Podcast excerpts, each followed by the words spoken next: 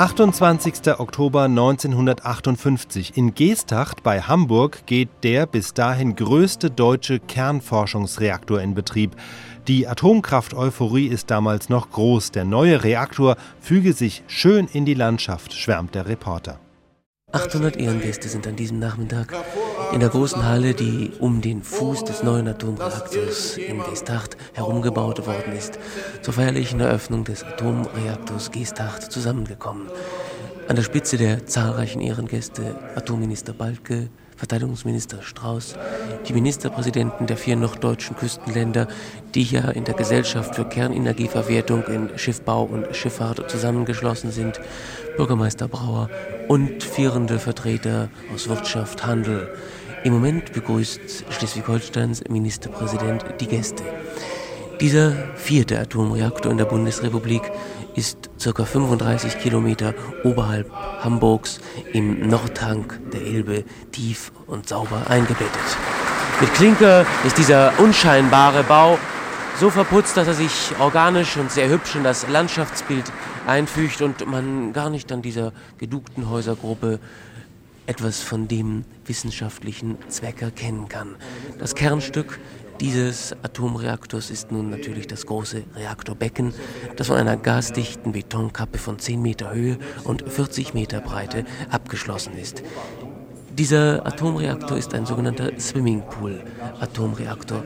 Das heißt, dass das Kernstück des Atomreaktors, eine quadratförmige, durchlöcherte Metallplatte, in die die Uranstäbe, die ja eben den Kern eines jeden Atomreaktors ausmachen, hineingeschoben ist, dass dieses Kernstück sich in einem regelrechten Schwimmbassin verbindet, daher ja auch der englische Ausdruck Swimmingpool. Neun Meter Wasser liegen über diesem Kern des Atomreaktors und schirmen die radioaktiven Strahlen nach oben ab, sodass die Wissenschaftler jederzeit durch dieses ganz klare, bläulich, geheimnisvoll schimmernde Wasser einen Einblick in das Herz des Atomreaktors haben. Die anderen Seiten werden abgeschirmt durch zweieinhalb Meter dicke Betonmauern Zwei Ziele hat sich die Forschergruppe, die hier in Gestacht unter Führung von Professor Backe und Professor Ilias arbeiten wird, gesetzt. Es gilt hier ein Material zu entwickeln, das geeignet ist, die gefährliche radioaktive Strahlung eines Atomreaktors abzubremsen. Bis jetzt ist ja bekannt, dass diese radioaktive Strahlung durch Bleiwände oder hier in Gestach zum Beispiel zweieinhalb Meter dicke Betonmauern abgebremst wird. Es verbietet sich natürlich von selbst, solche schweren Materialien an Bord eines Handelsschiffes einzubauen. Das zweite Forschungsziel hier in Gestacht wird es sein, einen Atomreaktor zu entwickeln, der geeignet ist, in Handelsschiffen eingebaut zu werden und in wirtschaftlich tragbaren Grenzen arbeiten wird. Im Moment spricht jetzt Bundesatomminister Balke. Ich wüsste keine Stadt in der Bundesrepublik, in der günstigere Voraussetzungen für eine solche Entwicklung gegeben sind als in Hamburg. Hier besteht die Möglichkeit einer intensiven Zusammenarbeit auf dem Gebiet der Grundlagen und der angewandten Forschung, die ja auch von meinem Hause materiell gefördert wurde und die die Voraussetzung für die anzustrebende technische Entwicklung bietet. Für mein Ministerium kann ich zusichern, dass bei einer entsprechenden Mitarbeit der Privatwirtschaft, wie sie so erfolgversprechend begonnen wurde, und der Regierungen der Küstenländer nicht nur die Grundlagenforschung gefördert werden wird, sondern auch die speziellen Entwicklungsarbeiten in Richtung auf die technischen Ziele, die auf dem Gebiet der reaktorgetriebenen Schiffsantriebe erreicht werden müssen. Meine Damen und Herren, angesichts der erfreulichen Überlegungen, die im Hamburger Raum inzwischen angestellt und zum Teil schon realisiert wurden, um die Kernenergieforschung durch technische Anwendungen zu untermauern, brauche ich meinen Appell wohl nicht zu wiederholen.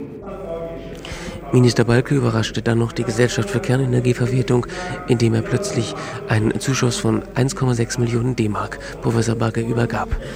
Professor Backe dankte anschließend dann in dieser Rede in sehr, sehr herzlichen Worten allen Beteiligten, die geholfen haben, dass der Atomreaktor in Gestacht nach eineinhalbjähriger Bauzeit heute nun fertiggestellt ist und begrüßte besonders herzlich die Kollegen aus der sowjetisch besetzten Zone, die heute hier nach Gestacht zur feierlichen Eröffnung gekommen sind. Zum Schluss seiner Ausführungen sagte dann Professor Bagge den versammelten Damen und Herren, dass er gerne den Atomreaktor nun gleich einmal Ihnen vorführen möchte.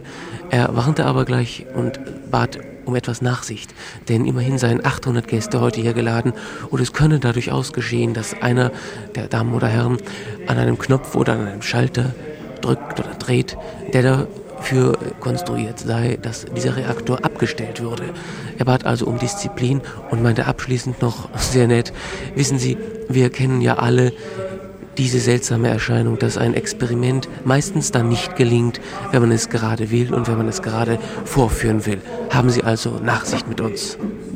Meine sehr verehrten Damen und Herren, wie Sie ja wissen, ist Herr Ministerpräsident von Hassel der glückliche Besitzer eines Atomgesetzes.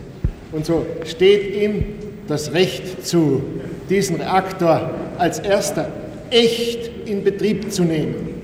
Ich be betone ausdrücklich in Betrieb zu nehmen. Und ich möchte betonen, dass das was anderes ist als das, was wir neulich am 23.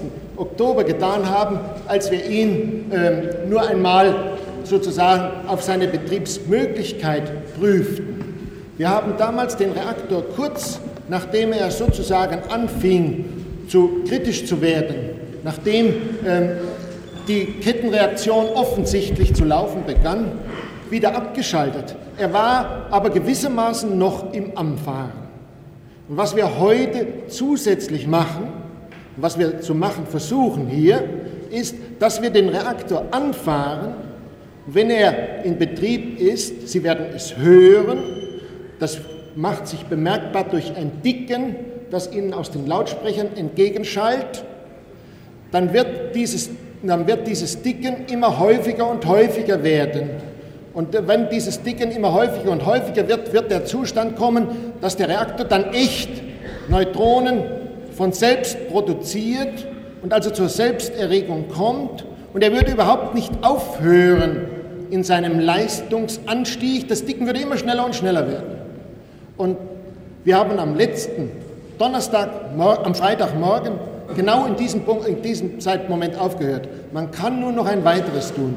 Man kann nun den Reaktor so einstellen, dass er auf konstanter Leistung mit gleichmäßigem Dicken weiterfährt. Und wenn das heute erreicht wird, so wollen wir uns alle freuen. Ist noch gar nicht sicher, dass es funktioniert. Aber ich möchte doch immerhin wir wollen, es, wir wollen es versuchen.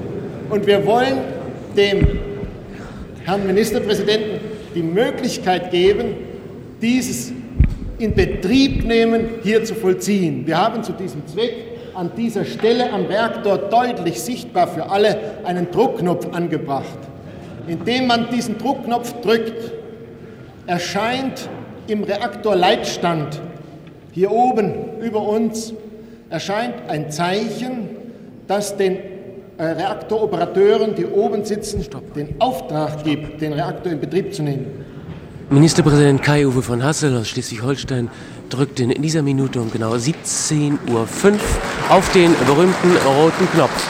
Ein Klingelsignal ist jetzt hinaufgegangen, ungefähr drei Stockwerke über uns in den Leitstand des Atomreaktors und die Wissenschaftler sind jetzt dabei, die letzten Bremselemente im Kern des Atomreaktors zwischen den Uranstäben herauszuziehen.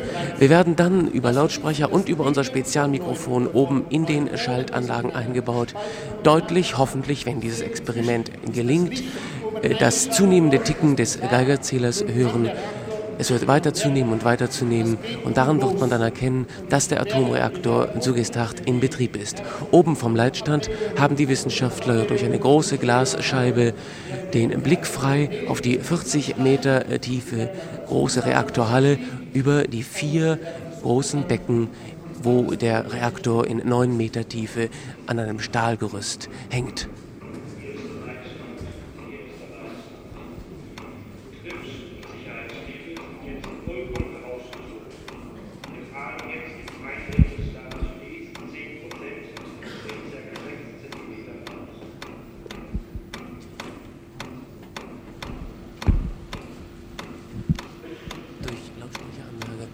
kommt oben vom Leitstand die Mitteilung, dass die Bremselemente jetzt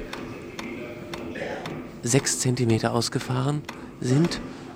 Und es war, ich möchte sagen, an diesem Nachmittag noch nie so ruhig und noch nie haben die 800 Gäste vielleicht so angestrengt auf ein Fernsehbild geschaut, denn über Industriefernsehen wird oben aus dem dritten Stock über viele Empfänger hier unten der Schaltvorgang mit Fernsehkameras übertragen.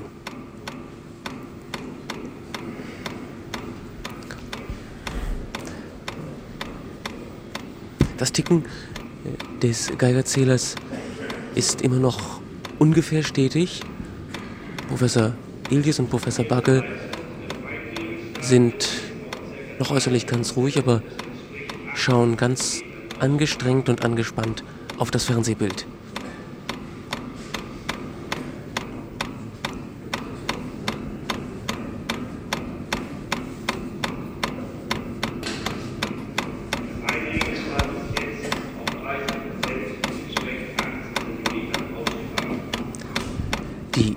Wissenschaftlich richtige Bezeichnung für diese Bremselemente ist Feinregelstab.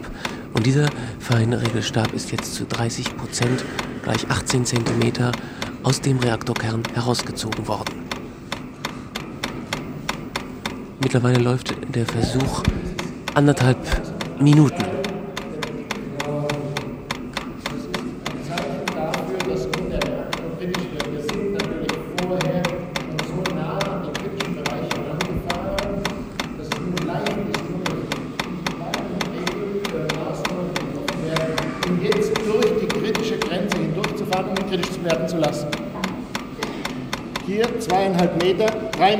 Mir befindet sich der Reaktor, der tatsächlich jetzt zum Betrieb kommt. Professor Bagge gibt zwischendurch die notwendigen wissenschaftlichen Erklärungen und auf dem Fernsehschirm erscheint jetzt die Skala, die die Messwerte überträgt. Das kommt daher, dass häufig hier noch große Störungen über die Leitungen kommen die wir in der nächsten Zeit noch beseitigen müssen. Die Einrichtungen dafür sind vorhanden.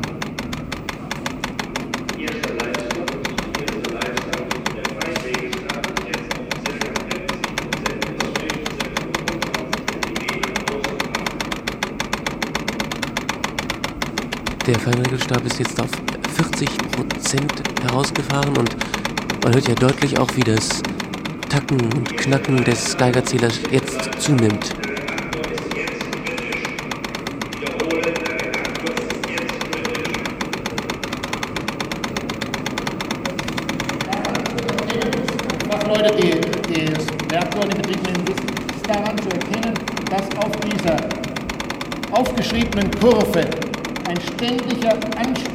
Verzeichnen ist.